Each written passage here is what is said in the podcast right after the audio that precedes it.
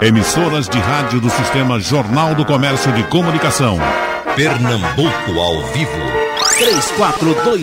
3421-3148. Rádio Jornal.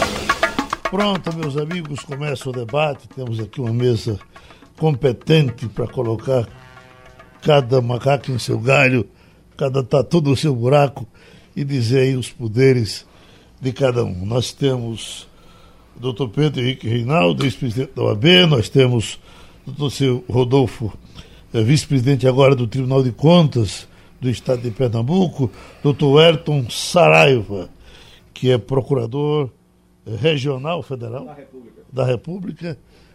Pronto, para começar, meu prezado doutor Pedro Henrique, quem é o mais poderoso aqui dessa mesa? Eu acho que é você, Geraldo. Eu acho que um grande comunicador como você que faz esse elo aí com a sociedade, o grande, o, o, o grande poderoso é o povo, né? Uhum. Mas isso falando sem demagogia, remetendo à Grécia Antiga, aos conceitos de democracia. Na verdade, os limites estabelecidos de competência de cada poder está bem definido na Constituição e nos seus respectivos, é, nas respectivas leis e estatutos que regulam o papel de cada instituição. Agora, claro, existem é, excessos, existem exacerbações no exercício desses poderes. E, lamentavelmente, o poder maior que diríamos seria quem colocaria cada qual no seu quadrado, que é o Supremo Tribunal Federal, também às vezes se excede, como recentemente se excedeu em, em, em abrir inquérito, em querer ser é, é, investigador e procurador, é, acusador de, de feitos contra é, é, integrantes daquele tribunal. Então, contra esses excessos, cabe o que? A fiscalização social, a cobrança social, a crítica social, a participação mais intensa da sociedade civil. Mas estamos di diante aqui de, de seu Rodolfo, um, um, grande co conselheiro do Tribunal de Contas, que é uma instituição que orgulha Pernambuco. É, nosso Elton Saraiva é um grande procurador da República, que tem também uma carreira jurídica brilhante, num órgão que vem se mostrando ao longo dos anos o quão importante ele é para defender a sociedade, né, sobretudo esse protagonismo que assumiu nos últimos anos ao, ao se insurgir contra a corrupção tão entranhada nas relações entre o, o público e o privado, cada qual com o seu arquétipo constitucional definindo as suas competências. Quando vem alguém com o poder do executivo, que é um poder eh, de muita credibilidade, é quem assina o cheque, quem compra as coisas, aí eu lhe pergunto, que chega e diz, a partir de amanhã ficam suspensos os radares, isso, aquilo. Isso não, não, não, não é uma coisa meio destrambelhada? O que a gente está assistindo, Geraldo, na minha opinião, é que eu, eu assisti a entrevista do ministro Aires Brito, que é um uhum. grande brasileiro, e ele disse que nem sempre que mesmo a voz do autoritário não tem aderência concreta na vida social se as nossas instituições tão, são maduras. Então, o que sai da boca para fora de um governante nem sempre se traduz em comportamento social e nem de política pública. Por quê? Porque tem um judiciário para fiscalizar, tem um, um, um legislativo para fiscalizar, tem um legislativo para aprovar suas propostas. Então, por exemplo, esse exemplo do radar na verdade, o que vai acontecer é se esperar um regulamento do CONTRAN, que o CONTRAN regulamente a aplicação dos radares móveis, etc. Então há um, um hiato, uma distância muito grande entre o que se fala para jogar para a plateia ou para direcionar para o seu público-alvo, que são seus eleitores, para o que efetivamente é traduzido em política pública e em consequência prática na vida da sociedade. Doutor Disseu Rodolfo. Primeiro, um prazer estar de volta aqui. Essa mesa tão qualificada escalado por Vossa Excelência, que é realmente a maior autoridade aqui presente, como disse meu amigo Pedro. Satisfação estar ladeado aqui por Pedro, que é, na realidade, uma espécie de amigo de adolescência, que é meu colega de turma, e de Dr. Wellington.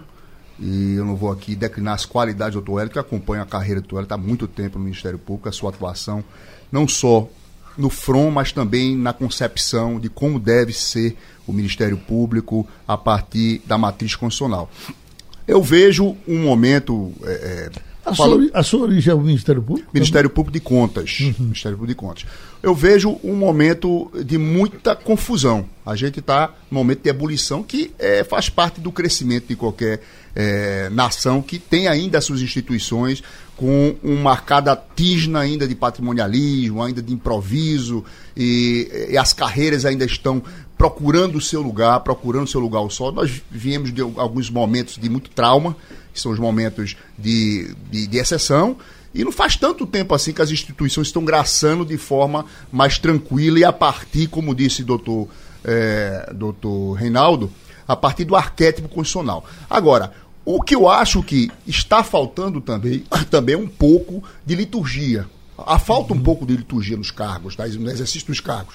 A começar pelo executivo, passando pelo Ministério Público, passando pelos tribunais de contas, passando pelos, por todas as instituições. A gente tem que entender que todas essas instituições que fazem não só controle, jurisdição, que fazem um jogo político majoritário, inclusive, fazem parte do mosaico republicano. E a gente tem que ter cuidado de zelar por esse mosaico para que não haja nem hipertrofia de um, nem hipotrofia de outro. Então, por exemplo, dando um exemplo muito presente. A história do presidente da República, e aqui eu não estou falando de forma, de jeito nenhum, de forma nenhuma, é, tentando falar aqui de ideologia ou o que seja. Presidente, no momento em que indica o filho, eu não estou questionando a qualificação do filho dele, para assumir a principal embaixada do Brasil, e, e, ele, ele quebra uma, uma, uma. Não é nem só uma questão de norma ética, ele quebra uma norma do do, do da, da, da, civilidade. Eu, eu penso assim. Uhum. Eu, eu, eu li um artigo do Guzo e ele diz: Isso não se faz. Ele fala exatamente isso. Não, não pode. A pessoa dotada de coeficientes médicos de decência, consideração pelos outros, a educação não deve fazer certas coisas. Eu não estou questionando aqui se é legítimo, se é, se é legítimo, se é legal, se é ilegal, uhum. se é, é judicioso, se não é judicioso, se é justo, se é injusto. Se o indicado. Nem a qualificação. Né? Nem né? a qualificação. Longe disso, apesar de existir o Instituto Rui Barbosa, uhum. a gente sabe o que, o que, como, é, como são preparados os agentes ali. Mas a questão é, é, é o que diz o Guzo. Depois dos 10 anos de idade, se você não tem isso, é difícil. Uhum. É difícil. Quer dizer, é, é, o, é o cúmulo do absurdo você se apropriar da instituição. A mesma coisa acontece, por exemplo, data Macíssima Venha, quando uh, os procuradores ou membros do Ministério Público ou membros uh, do Tribunal de Contas uh, se apropriam do, da expertise do exercício da sua profissão para promover palestras que o temário dessas palestras, o temário dessas palestras é exatamente uh, o, o, a atividade que está sendo exercida no momento. Então, é a mesma coisa. Eu sou, por exemplo, relator da, da Arena Pernambuco. Imagina eu começar a dar uma série de palestras e cursos falando sobre Arena Pernambuco. Isso fere de morte uma questão ética, porque eu estou me apropriando do conselheiro.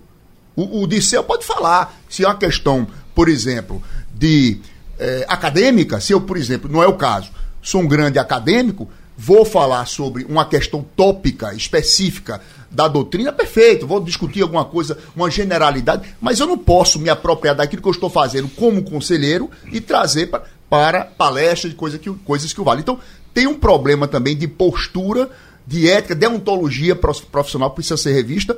E o que se fala também da, da exacerbação do judiciário, isso também tem que ser muito bem analisado, muito bem. É, olhado pelo cidadão sob dois prismas. O primeiro, pode ser verdade que existe um ativismo exacerbado do judiciário? Pode. Mas o que fazer diante da hipotrofia do legislativo e de, dos outros órgãos da política, principalmente do processo político majoritário, que não dá conta da pauta, às vezes porque está timorato de enfrentar certas questões. Dando um exemplo.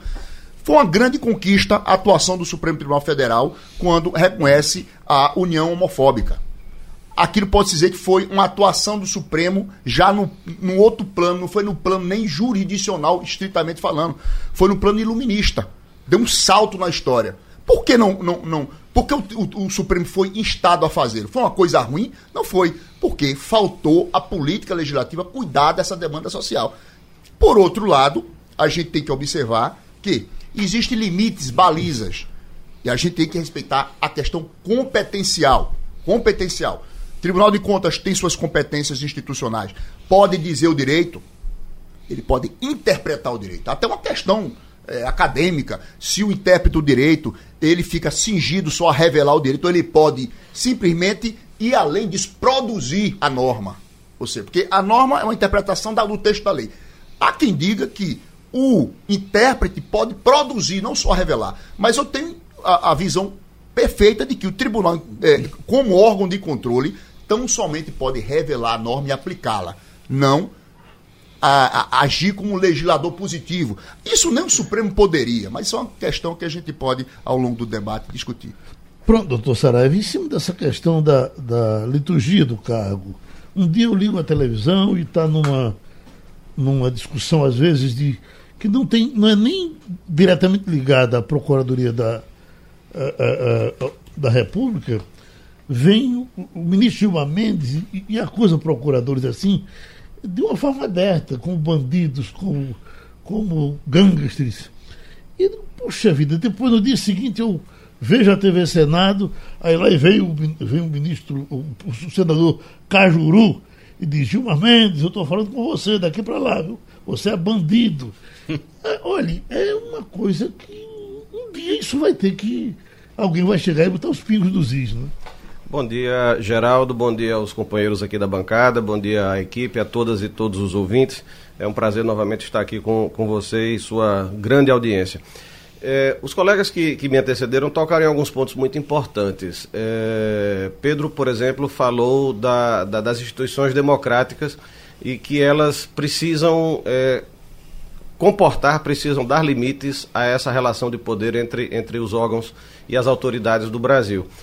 Uh, eu não tenho, eu, eu tenho uma visão crítica, digamos assim, da, da força das nossas instituições. Nós, não que eu descreia da nossa, que eu não acredito na nossa democracia.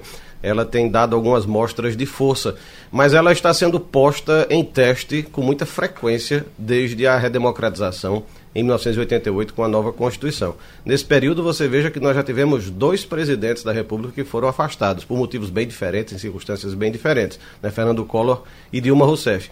E agora, com um governo que não tem nem ainda um ano de, de, de exercício, um novo governo federal, já há quem esteja falando Sim. em impeachment do presidente Jair Bolsonaro.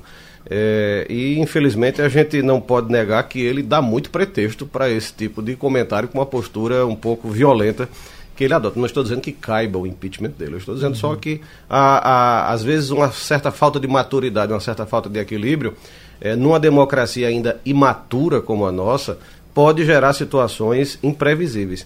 É, e Disseu fala da, da, da, da, postura das autoridades, e é exatamente disso que você também é, trata quando faz a, a sua pergunta. É, eu, eu, tenho percebido com uma certa tristeza que está faltando é, maturidade, tá, está faltando serenidade, está faltando respeito, está faltando compostura é, em muitas autoridades do Brasil. O exemplo do ministro Gilmar Mendes que você menciona é muito claro, mas ele não é o único. O ministro Gilmar Mendes frequentemente usa a sua posição na bancada do Supremo Tribunal Federal para fazer verdadeiros comícios, para fazer verdadeiros, verdadeiras sessões de ataque aos seus desafetos. Sério, deixa eu fazer uma pergunta. Pois Veja, é, é, no momento que ele diz aquilo, ataca um, um, um procurador, ele está ali ao lado de um, da Procuradora-Geral da República. Sim. É, não competia a ela dizer, doutor, vamos Vamos botar limites no seu linguajar? Geraldo, eu não poderia concordar mais com você. A, a postura, eu diria, é, é inerte ou omissa da Procuradora-Geral da República nas sessões do Supremo. A gente está em... falando dessa, mas podemos esticar com os outros é, é, que passaram por lá. Né? É verdade. Que parece é... que reconhece no ministro que está falando um poder tão grande que não pode... É verdade. Qualquer Procurador-Geral da República é, não pode ouvir calado, não pode ouvir em silêncio ataques daquele nível, daquela espécie aos membros do Ministério Público Federal, é, por mais errados que eles estejam. Então não cabe, é, é, é, é inacreditável você imaginar um ministro do Supremo Tribunal Federal chamar um, uma outra autoridade de gangster, como você mencionou, de marginal, de organização criminosa. Isso não são termos para estarem na boca de um ministro do Supremo em plena sessão do Supremo. Mas esse não é o único mau exemplo, infelizmente, que o Supremo Tribunal Federal tem dado à nação. E eu digo isso com muita tristeza, porque eu tenho um enorme respeito pelo Supremo Tribunal Federal como a cúpula do Poder Judiciário brasileiro. E nós, como cidadãos, devemos respeitar as instituições, particularmente o Judiciário, que era para ser uma instituição mais distante do debate político, das paixões, dos interesses imediatistas. Era, era, nós devíamos estar estar vendo no Supremo Tribunal Federal uma fonte de segurança, de estabilidade, e muitas vezes o que está acontecendo é o contrário. Nós vimos agora, recentemente, o ministro Dias Toffoli, presidente do Supremo, dizer que participou de reuniões para tranquilizar o Exército e outras forças políticas para garantir governabilidade do presidente da República. Isso lá é função do presidente do Supremo Tribunal Federal. E Desde... tratar de reforma de previdência? Tratar de... Gilmar Mendes na, no governo anterior. da questão. Gilmar, vai... Gilmar Mendes no governo anterior tinha reuniões frequentes com o presidente Michel Temer, segundo ele, para tratar da reforma da Previdência, da reforma eleitoral. E desde quando o ministro do Supremo é assessor do presidente da República ou é conselheiro do, supre... do presidente Só da República? Só para jogar todo, Lewandowski viajava para se encontrar com Dilma em, Portugal. Claro, também está errado. Né? Também uhum. está... Então, o, o, é, essa falta, nós vemos, mas vamos além, não é só isso. Nós vemos ministros do Supremo indo à imprensa para opinar sobre todos os assuntos. Eles viraram comentaristas políticos. É? antecipam seus votos. O ministro Marco Aurélio, o ministro Gilmar e vários outros dizem abertamente na imprensa de que forma eles veem tal ou qual ato do poder público é, atos que vão ser depois julgados pelo próprio Supremo. Isso é expressamente proibido pela Lei Orgânica da Magistratura Nacional. Então, é, é, eu nunca vi. É, recentemente eu recebi por um programa de mensagens um, um vídeo atacando o Supremo Tribunal Federal com palavras de baixíssimo calão chamando o Supremo Tribunal Federal de estabelecimento de prostituição. Não era essa palavra que eles usavam, uhum. eu não vou dizer aqui no ar a palavra que o vídeo dizia. Então, eu fico triste de ver que nós chegamos a um ponto em que alguém tem sequer a ideia de fazer um vídeo desse e divulgar, colocando o nome, a pessoa colocava o nome no final. Recentemente no Twitter, é uma rede que eu uso muito, tem um perfil atuante no Twitter, é, eu vi diversas pessoas combinando é, manifestações na frente do Supremo para destituir os ministros com apoio dos militares. Veja, eu não estou dizendo que eu não estou fazendo um juízo de valor sobre a postura dos ministros. Ah, pelo contrário, eu fiz aqui várias críticas a eles. Eu não estou fazendo a defesa incondicional. O que me entristece é ver que o Supremo chegou a um ponto em que se permitiu ser criticado dessa forma. Eu nunca vi um Supremo Tribunal Federal tão criticado e tão hostilizado pela sociedade nos meus 32 anos de formado. E, então isso é muito, é muito grave que nós tenhamos chega, chegado a esse, tenhamos chegado a esse ponto. E eu espero que o, o Supremo é, é, faça uma reflexão e seus ministros adotem a posição de respeitabilidade que eles estão perdendo, eles próprios estão perdendo. Seguimos, agora pergunto, doutor Pedro Henrique Reinaldo, a quem caberia dizer, olha, vamos, vamos dar uma maneirada. Quando Toffoli disse que teve uma reunião para para controlar, para pedir calma entre os poderes. Será que ele não teve essa intenção também? Ah, a, a, intenção não correspondeu ao gesto, uhum. porque quando ele extrapola o sinal de conciliação nacional para tratar de reforma da Previdência, tratar de assuntos que em última análise vai bater na corte dele. É, é, é, o último lugar onde vai se discutir se é constitucional ou é inconstitucional uma reforma da Previdência ou qualquer é, é, medida legislativa. Então, é natural que hajam esses vasos comunicantes entre os poderes, haja diálogo, a, até em prol da, do que a Constituição preconiza e obriga. Olha, a relação tem que ser harmônica. Então, eles são independentes, mas harmônicos. Então, é natural um diálogo mas não uma promiscuidade. Tá? O, o, o magistrado querendo legislar, o legislador querendo governar, e isso aí está errado. Então, a quem competiria? Bom, existe uma discussão sobre é, é, a forma de exercício do poder, mais legítimo ou menos legítimo, se existe maior legitimidade de quem é eleito ou não, mas quem quando o que faz o que foi eleito faz caca, a sociedade cobra é do juiz que é concursado.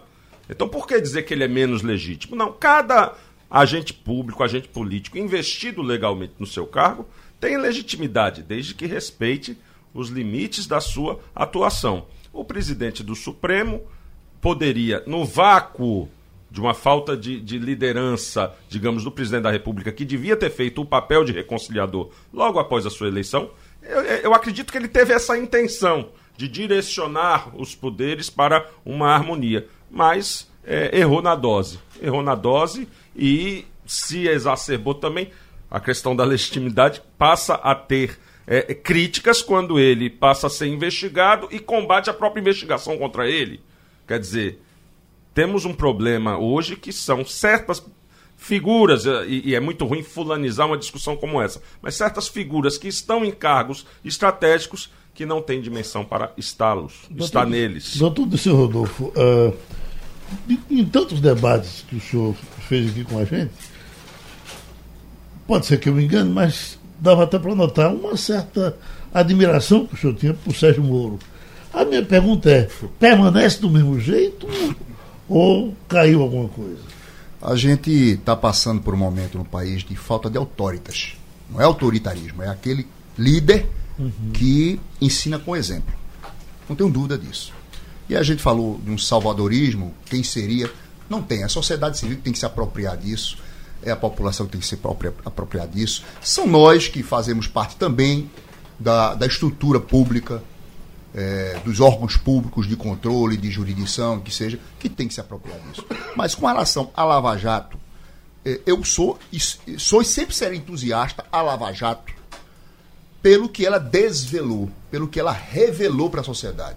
Que estávamos com alguma coisa muito promíscua entre público e privado, o, o sistema político estava entrando em, em colapso, e uma crise ética que estava subrepetícia e não se sabia muito bem como eram os mecanismos reais de poder. Então, isso foi revelado. Então, esse papel da Lava Jato tem que ser engrandecido sempre. O que aconteceu nos últimos, nos últimos dias, e aí vem a história do The Intercept e, e por aí vai, eu tenho uma visão de que o julgador não pode, não, não deve estar, não, é não pode, não deve estar num bunker. Ele não precisa estar dentro de uma caixa forte, de uma ilha ele se comunica. Por exemplo, lá no Tribunal de Contas, doutor Wellington, doutor, doutor Pedro vai, vai também concordar comigo. Eu me comunico com o Ministério Público de Contas. A gente conversa. Eu converso, eu recebo advogados. Claro. Faz parte da, da dialética. Outra coisa é não atravessar a rua. Eu sei do meu papel, eu não posso pré-julgar, eu, eu tenho que me, me manter aqui distante. A discussão pode ser sobre várias coisas, mas eu não posso estar aqui é, é, é, adubando prova, direcionando prova, porque eu deixo de ser Estado juiz para entrar no Estado, no Estado acusador. E nem posso misturar Estado de administração com minha função também. E tampouco advogar questões particulares. Nisso, nisso, é, realmente eu fico decepcionado. E já havia, fico decepcionado com essa questão. Isso não invalida o que foi feito. Isso uhum. nem desqualifica o trabalho. Ah, por outro lado, o que eu vejo é que esses fatos também lançam sobre nós um, um, cuidado maior sobre essa coisa de você adensar ou é, adentrar a intimidade das pessoas e saber até onde é ah, legítimo se investigar a pessoa por dentro. E, e isso foi feito pela própria Lava Jato. Então, de uma certa forma, hoje ele está, por exemplo, o pessoal da Lava Jato está dentro do olho do furacão, mas não só passivamente olhando e digitando. Hoje ele está realmente sendo objeto do furacão. Então, de uma certa forma, está recebendo, de uma certa forma, a mesma, o mesmo tratamento que foi dado, a necessidade de inscrição. Então, na forma se errou muito. E aí o que aconteceu? Aconteceu essa overdose que redundou nesse problema que acabou sendo esvurmado para a sociedade. Então, não posso negar uma decepção que vem desde a assunção da tamacíssima venha. Quero dizer que pode ter, ser até assim, de uma certa forma, uma colocação minha leviana, mas eu acho que a importância que o doutor Sérgio Moro tinha à frente da Lava Jato, a simbologia que ele passava já para o Brasil como um todo, um homem que era, era visto por toda a sociedade civil como, vamos dizer assim, uma esperança, mas não uma esperança no, no, no, na, na seara política, a esperança do que ele fazia. Uhum. Quer dizer, um exemplo ícone de que tem o judiciário, tem o juiz, tem o procurador, tem, tem, a, tem, tem, tem a sociedade civil também rep, rep, representada ali no que se chama contabilidade horizontal. Não é só a contabilidade da, da eleição, não é só a eleição. Continua o controle de quem está à frente durante também o mandato. E são essas agências que fazem. Então, nesse sentido, eu não assumiria o cargo de ministro. Porque era tão importante que, na medida em que ele assume o cargo de ministro, ele, de uma certa forma, deixa dá em Sanchas a que tudo que foi construído, não para ele, mas para a instituição, para a Lava Jato, para o que ela significou, dá em Sanchas a isso ser desconstruído. E de fato foi, porque ele sai da condição de juiz e realmente virou um agente político e teve que se adaptar muito rapidamente. E aí vem as, os improvisos, vem as, as contradições e as idiosincrasias vêm muito à tona. Então, isso foi muito ruim. Seria muito mais bem explicado e coerente se ele dissesse: não, eu quero ser ministro do Supremo, por exemplo. Eu desejo ser ministro do Supremo. Quando chegar o momento correto, se Vossa Excelência me convidar, serei honrado e irei para a missão. Mas não assumir aquele cargo. Acho que aquilo foi muito ruim para Lava Jato, para as instituições. Aí eu vou lembrar, para finalizar, a palavra de, de Fatim. Fatim diz: o perigo é você ter essa espécie de democracia direta, que é essa das, das redes sociais, esquecendo as instituições. As instituições têm que estar fortes, porque se elas não estiverem fortes, realmente, aí pode acontecer o que aconteceu lá com Weimar em 1919, deu no que deu. Uhum. Ou seja, nós temos que cuidar disso. E nesse caso, acho que o ministro Sérgio Moro, ao assumir o cargo e depois tudo que foi revelado, de uma certa forma, é, errou na forma e errou na escolha e aí tem uma consequência direta, não nego a consequência para a instituição que ele representa. Doutor Saraiva, e o poder que esses vazadores estão ganhando? É, vai, não pode chegar num certo momento que o senhor me condena e eu fico esperando que alguém tenha gravado aquilo, jogue no dia seguinte para saber se o senhor estava certo ou errado. Então, o vazador está ganhando um poder de, de, de Supremo? É, Geraldo, é, eu sou favorável à transparência. É, eu acho que eu sou um entusiasta da imprensa, apesar de saber dos problemas e defeitos que a imprensa tem, como toda instituição humana, mas sou um grande entusiasta da imprensa e sou um grande entusiasta da transparência. Existe uma frase de um antigo ministro do, da Suprema Corte dos Estados Unidos, chamado Lu, Luiz Brandeis, que dizia que o sol é o melhor detergente, ou seja, quando o sol bate nas coisas, as bactérias não proliferam. Querendo dizer com isso que é, é importante que as coisas do poder público e as coisas do poder sejam sempre reveladas na maior extensão possível. Então, é, no, nesse episódio, por exemplo, do, dos vazamentos do, do Intercept, é, a gente precisa separar duas coisas. O ato de invasão dos telefones das autoridades, que isso é indiscutivelmente crime no Brasil, é, e a divulgação dessas informações pela imprensa. Isso não só não é crime, como é um papel perfeitamente legítimo da imprensa. Então eu sou plenamente favorável a que a imprensa divulgue informações de interesse público que receba mesmo que elas tenham sido originadas ilegalmente. Mas existe uma outra seção, uma outra, um, um outro capítulo dessa história. Esse episódio dos vazamentos é muito complexo. É, o outro capítulo dessa história é saber quais são os efeitos jurídicos das informações que foram divulgadas pela imprensa. Então, a gente não pode esquecer que o papel da imprensa é correto ao divulgar informações que sejam de interesse público. A imprensa não deve divulgar informações obtidas com vazamento que sejam de interesse meramente privado. É, por exemplo, o, o The Intercept divulgou várias coisas importantes sobre a Lava Jato e eu acho que ele fez bem em divulgar várias coisas que havia, nas quais havia interesse público. Mas também fez algumas divulgações que eram mera, meras conversas das pessoas, dando opiniões sobre, sobre coisas do, do, do, do funcionamento do Estado. Ali, meras opiniões, eu acho que não deveriam ter sido divulgadas, porque não são interesse público, são posições pessoais. Outra coisa é, por exemplo, o juiz Sérgio Moro conversar com o procurador para sugerir uma prova. Nisso aí há interesse público, porque isso pode ter uma repercussão processual. Agora, como eu dizia, essa, essa matéria é muito complexa e tem vários, várias dimensões. Uma outra dimensão é, são as consequências que estão saindo, as consequências jurídicas que estão querendo produzir a partir dessas conversas. Então, por exemplo, recentemente, o Supremo Tribunal Federal citou essas conversas como fundamento para decidir para decidir é, suspender determinadas investigações. O Supremo jamais, a meu ver, poderia claro. fazer isso, porque essas provas, do ponto de vista jurídico, são provas ilícitas. Indiscutivelmente são provas ilícitas. A, a Constituição diz de forma expressa que ninguém pode interceptar as comunicações alheias sem ordem judicial. E mais, sem, com ordem judicial em uma investigação criminal. Se for um processo civil, por exemplo, uma ação de alimentos a, a, mulher está querendo que o marido irresponsável, como acontece com muita frequência, pague a pensão alimentícia que está atrasada. Aí ela suspeita que o marido está mandando dinheiro para o exterior. Aí ela pede ao juiz para interceptar as conversas do, do, do, do ex-marido. O juiz não pode, porque isso não é um processo criminal. Uhum. Então, e, e, até, a... e até agora ninguém conseguiu confirmar o, o, o, se teve montagem, se não teve montagem. Pois é, eu, eu acho... ouvi um especialista dizendo que pelo tom de voz, que em geral se aplica naquilo ali, você praticamente não teria condição de, de, de encontrar um, uma possível montagem. É, eu não tenho conhecimentos periciais para isso, não tenho conhecimentos técnicos para isso, mas eu acho que o Intercept está falhando em um aspecto. Se ele é, obteve essas, essas conversas e ele afirma e reafirma que as conversas não foram editadas, que elas não foram alteradas, que elas não foram cortadas, penso eu que ele deveria colocar, à medida que ele fosse fazendo a sua divulgação, ele colocar o arquivo ou os arquivos dessas conversas à disposição da imprensa para que pudesse haver um controle desse, dessa informação. Porque o, o The Intercept disse que não, não, não, alterou nada. Mas aí vem alguém e diz, olha, mas peraí, trocaram o nome aqui. Aí disseram, não, mas trocaram a data. Então, isso lança dúvidas sobre a credibilidade, a integralidade e a confiabilidade dessas informações. E o Intercept tem um lado e só aplica só divulgou o lado que ele queria divulgar. Pois é. Então, é, isso, isso, isso, de certa maneira, prejudica a, in, a, imparcialidade que a gente deveria ver na divulgação da imprensa. Então, volto a dizer, eu sou plenamente favorável a que a imprensa faça esse papel de divulgar aquela informação. Mas a imprensa também tem que fazer isso de uma forma controlável pela própria imprensa. Uhum. Né? Divulgar, coloca lá os arquivos, deixa que os, os demais jornalistas também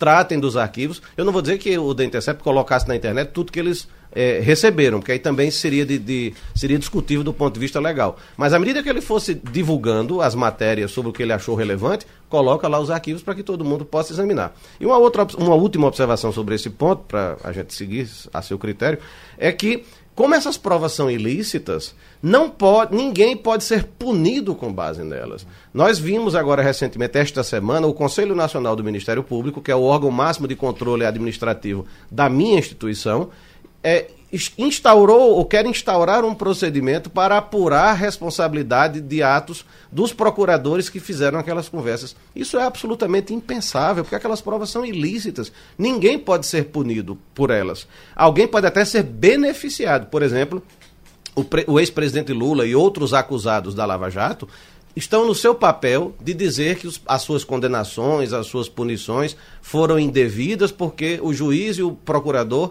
praticaram atos errados. Aí cabe ao judiciário examinar isso. Então, os réus da Lava Jato poderiam, teoricamente, dependendo das circunstâncias, ser beneficiados por essas, essas informações que estão vindo à tona agora. Mas a, os procuradores e o próprio ex-juiz Moro não poderiam ser punidos com base nisso, porque essas provas são ilícitas. E as provas ilícitas não podem servir para punir ninguém. O próprio Supremo tem inúmeras decisões libertando traficantes, libertando pessoas que lavaram dinheiro, libertando é, assaltantes de banco, porque entenderam que em algum momento a polícia cometeu um ato ilegal ao obter prova contra essas pessoas. Como é que nós vamos imaginar agora que os membros do Ministério Público vão ser punidos com base em prova ilícita? Isso é inconcebível. Só, só fazendo um adendo, concordando com tudo que o doutor Wellington está dizendo, que essa responsabilidade do Intercept, de Intercept, também recai sobre os veículos que uhum. propalaram isso. Uma folha, enfim.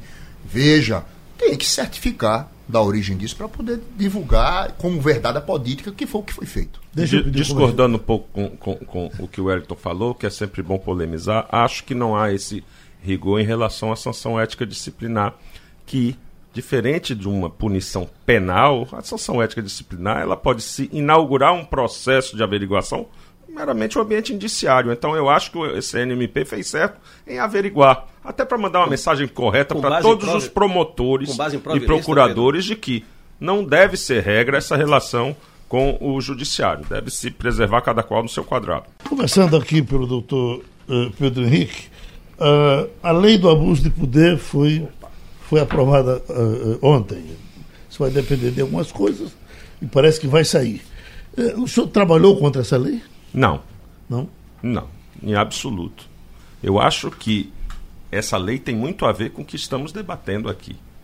É verdade que é preciso prestigiar as instituições, a gente vem falando disso desde a época do governo passado, em que, diante, defrontada, desvelada toda aquela rede de corrupção, passaram a atacar as próprias instituições de justiça, querer desqualificar os juízes, desqualificar os procuradores, e a gente é, é, ponderando pela sociedade civil que é importante fortalecer as instituições, respeitar as instituições. O Brasil, acho que é a única democracia no mundo que se coloca em dúvida um cidadão preso que passou por 20 juízes, dentre eles, boa parte nomeados por ele mesmo.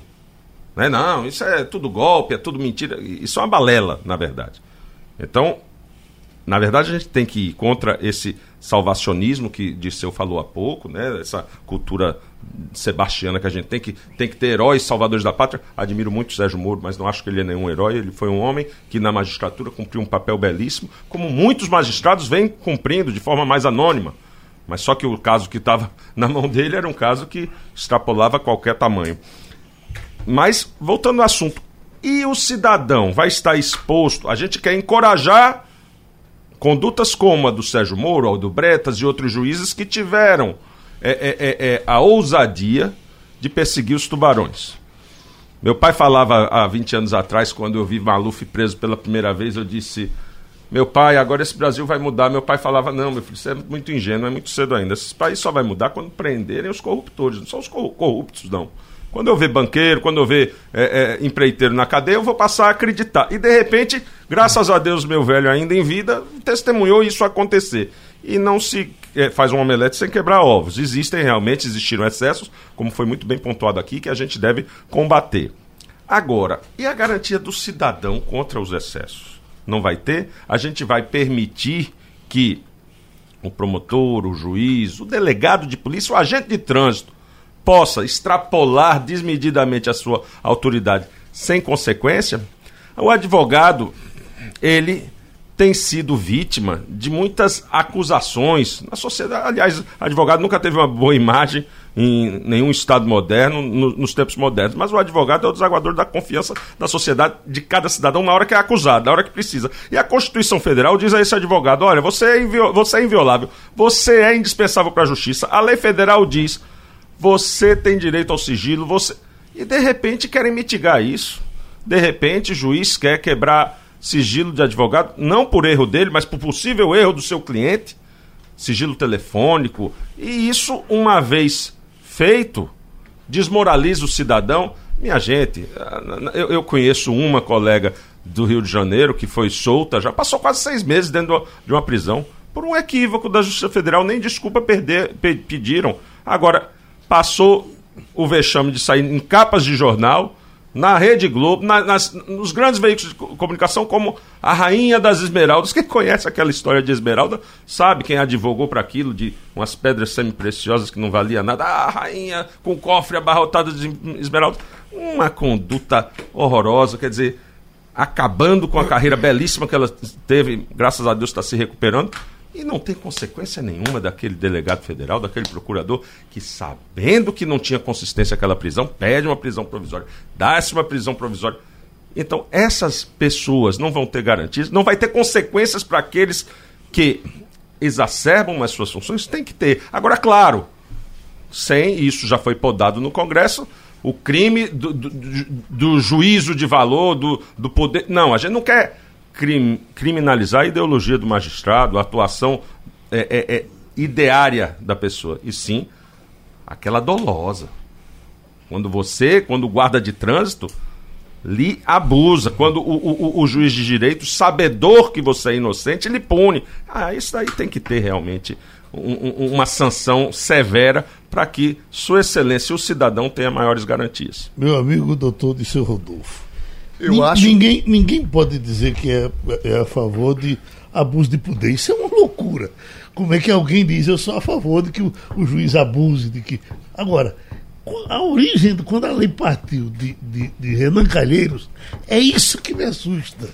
De onde ela veio, mas vamos em frente. E assusta com razão. Agora a lei, a lei em si, eu acho que ela é bem fazeja. Ela é mais um marco civilizatório com logicamente, alguns senões. Eu vou levantar uns dois ou três aqui rapidamente, tem uns senões. Mas ela é bem-vinda. Como foi bem-vinda a Lindby?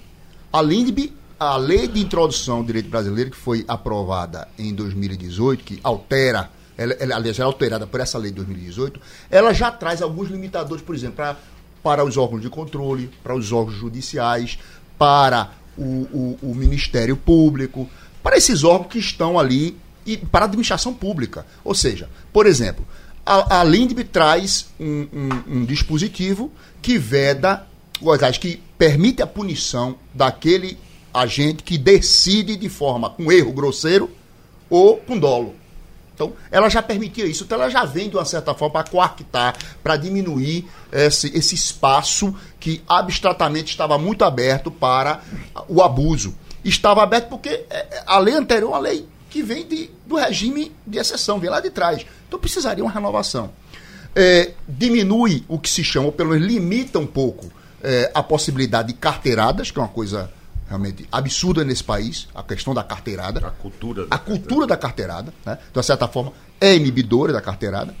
E eu acho que, é, de uma certa forma, pouco, pouco importa a origem, se vem data máxima venha, é, querido Wellington, mas pouco importa, porque no final das contas o processo legislativo vai depurar isso. Uh, no momento em que ela vira uma lei, ela se desprende do legislador. Muito mais daquele que teve iniciativa. A iniciativa dele foi, foi ela, ela vem de uma vindita, não tenho dúvida nenhuma. Sem dúvida. Ela vem de uma vindita. É, ela, é, a origem dela, do ponto de vista subjetivo, é espúria, mas ela é depurada dentro da, da, do processo legislativo. É o processo legislativo que dá a legitimação pelo procedimento. Então, essa parte não, tem, não teria problema. Mas, me preocupa, por exemplo, a lei vir e você, por exemplo, estabelecer o, o crime de hermenêutica. A gente tem que entender que interpretação é uma coisa que é feita com uma certa. Uma, um certo subjetivismo. Qualquer intérprete ele tem uma pré-compreensão. Ele tem uma pré-compreensão. Mas se você colocar na lei que o camarada vai ser punido porque interpretou assim o assado o assado, complica. Então o, o, próprio juiz, o julgador, o que seja, o Ministério Público vai ficar timorato em entrar com a ação, que é a missão dele institucional. A outra questão diz respeito, por exemplo, ao problema das algemas. Eu estava discutindo com o Dr. Wellington. Ah, não pode colocar algema aqui e ali. Tudo bem, tem situações que estão descartadas do, do trivial, do normal, e que realmente não se deve usar algemas. Mas isso é uma coisa muito do momento, a polícia ostensiva, ele que sabe o perigo que ele está correndo, enfim. Então são críticas que merecem ser feitas a essa legislação, mas que ela é muito bem-vinda. Eu estou agoniado aqui porque o relógio está nas suas costas. Perfeito. O senhor não está vendo, está sobrando quase nada para o doutor Saraiva. Eu fiquei muito preocupado, a minha visão é um pouco diferente da dos meus colegas é, Pedro Henrique e, e Disseu. É, a lei foi, foi proposta por Renan Calheiros e ela tem uma finalidade muito clara de inibição e de intimidação do Ministério Público e do Judiciário. Colegas meus fizeram um levantamento do, de cada um dos crimes previstos nessa lei e, embora ela diga que se a, a, aplica a todos os servidores públicos, cerca de 80 a 90% dos crimes que estão previstos nela só podem ser praticados, teoricamente, por membros do Ministério Público e do Judiciário. Nós já temos uma lei de abuso de autoridade, que é a Lei 498 de 1965. Essa lei realmente precisava ser é, aprimorada, mas não da forma como este, este projeto que foi aprovado ontem faz. O projeto foi aprovado já em caráter definitivo na Câmara dos Deputados, já tinha passado pelo Senado e agora vai para a sanção presidencial. Eu espero que o presidente vai Bolsonaro. Vai depender do bom senso do Bolsonaro. É, pois é. é. Então eu espero, sinceramente, que essa lei seja vetada integralmente, porque, embora a legislação anterior precisasse ser é, melhorada, é, esta lei não foi adequadamente discutida e ela foi aprovada literalmente na calada da noite. O, o, a proposta de urgência é, da, da, do andamento do projeto de lei foi aprovado ontem de manhã e de noite, com quase nenhuma discussão, ela foi aprovada no plenário da Câmara dos Deputados. O presidente Rodrigo Maia fez o que quis, o que pôde para que esse projeto fosse aprovado. É, tolhendo, impedindo a discussão. E a lei vai, vai prejudicar, inclusive, a imprensa. Um dos crimes que estão previstos aqui na lei é permitir, é um policial permitir que fotografem ou filmem divulguem ou publiquem fotografia ou filmagem de preso ou investigado sem consentimento do preso. Então imagine numa investigação qualquer, a imprensa vai fazer uma prisão e leva um preso, e se tiver a imprensa é, filmando sem pedir uma autorização escrita do preso, a polícia vai ter que deixar o preso guardado e vai ter que impedir os jornalistas de filmar. Isso é absurdo. É, a lei diz que é crime, por exemplo, que um policial faça uma busca e apreensão com armamento ostensivo, se isso causar vexame à pessoa que é alvo da busca e apreensão. Ora, o que é, a polícia vai ter que andar com um psicólogo para perguntar se o alvo da busca e apreensão está avexado, se está é, constrangido com aquilo, e se ele estiver, ele vai ter que retirar os armamentos. Como é que a polícia vai funcionar dessa forma? Então, a lei tem tipos penais gravíssimos. Existem vários, chamado crime de hermenêutica, existem vários exemplos nela que pre pretendem punir os juízes se o juiz decretar a prisão de alguém e isso vier a ser considerado manifestamente incabível. O que é manifestamente incabível? Isso é um conceito muito aberto que não pode existir em direito penal. Então, é, punições para atos errados de juízes, promotores e polícia deve existir, elas devem existir, é, e já existiam no, na, na, na, legislação brasileira. Mas você essa tem um lei. exemplo, é? Hã? A lei de improbidade. não, a lei, mas você tem um exemplo. É. 28 anos de profissão, nunca vi uma ação contra juiz ou promotor, o membro do Ministério é, Público, por abuso de autoridade. Por quê? Porque a titularidade, a titularidade, dessa ação é deles mesmos. Me desculpe, Pedro, você está mal informado. Eu cito 28. dois, eu cito o juiz, eu cito o juiz federal é, de São Paulo é, o cabeludo. O, o cabeludo, o nome acabou de me fugir, que foi ah, mas preso. Não foi abuso de autoridade, foi, foi abuso de autoridade. Não, foi corrupção, mas tinha abuso de autoridade Sim, também, porque ele decretou. Não, não, não absurda, só corrupção. E o, o Conselho Nacional de Justiça puniu muitos juízes por atos de abuso de autoridade. A questão, penal, veja, e, e, a questão penal. é, um juiz tem que ser punido criminalmente por, por, por uma decisão que seja considerada errada. A decisão a punição administrativa não basta. Então, Doutor, talvez, certamente houve excesso. O nosso relógio está nos pedindo que a gente faça um debate. Quando a lei sair, a gente se junta aqui isso, e vai ver o que sobrou. Muito obrigado.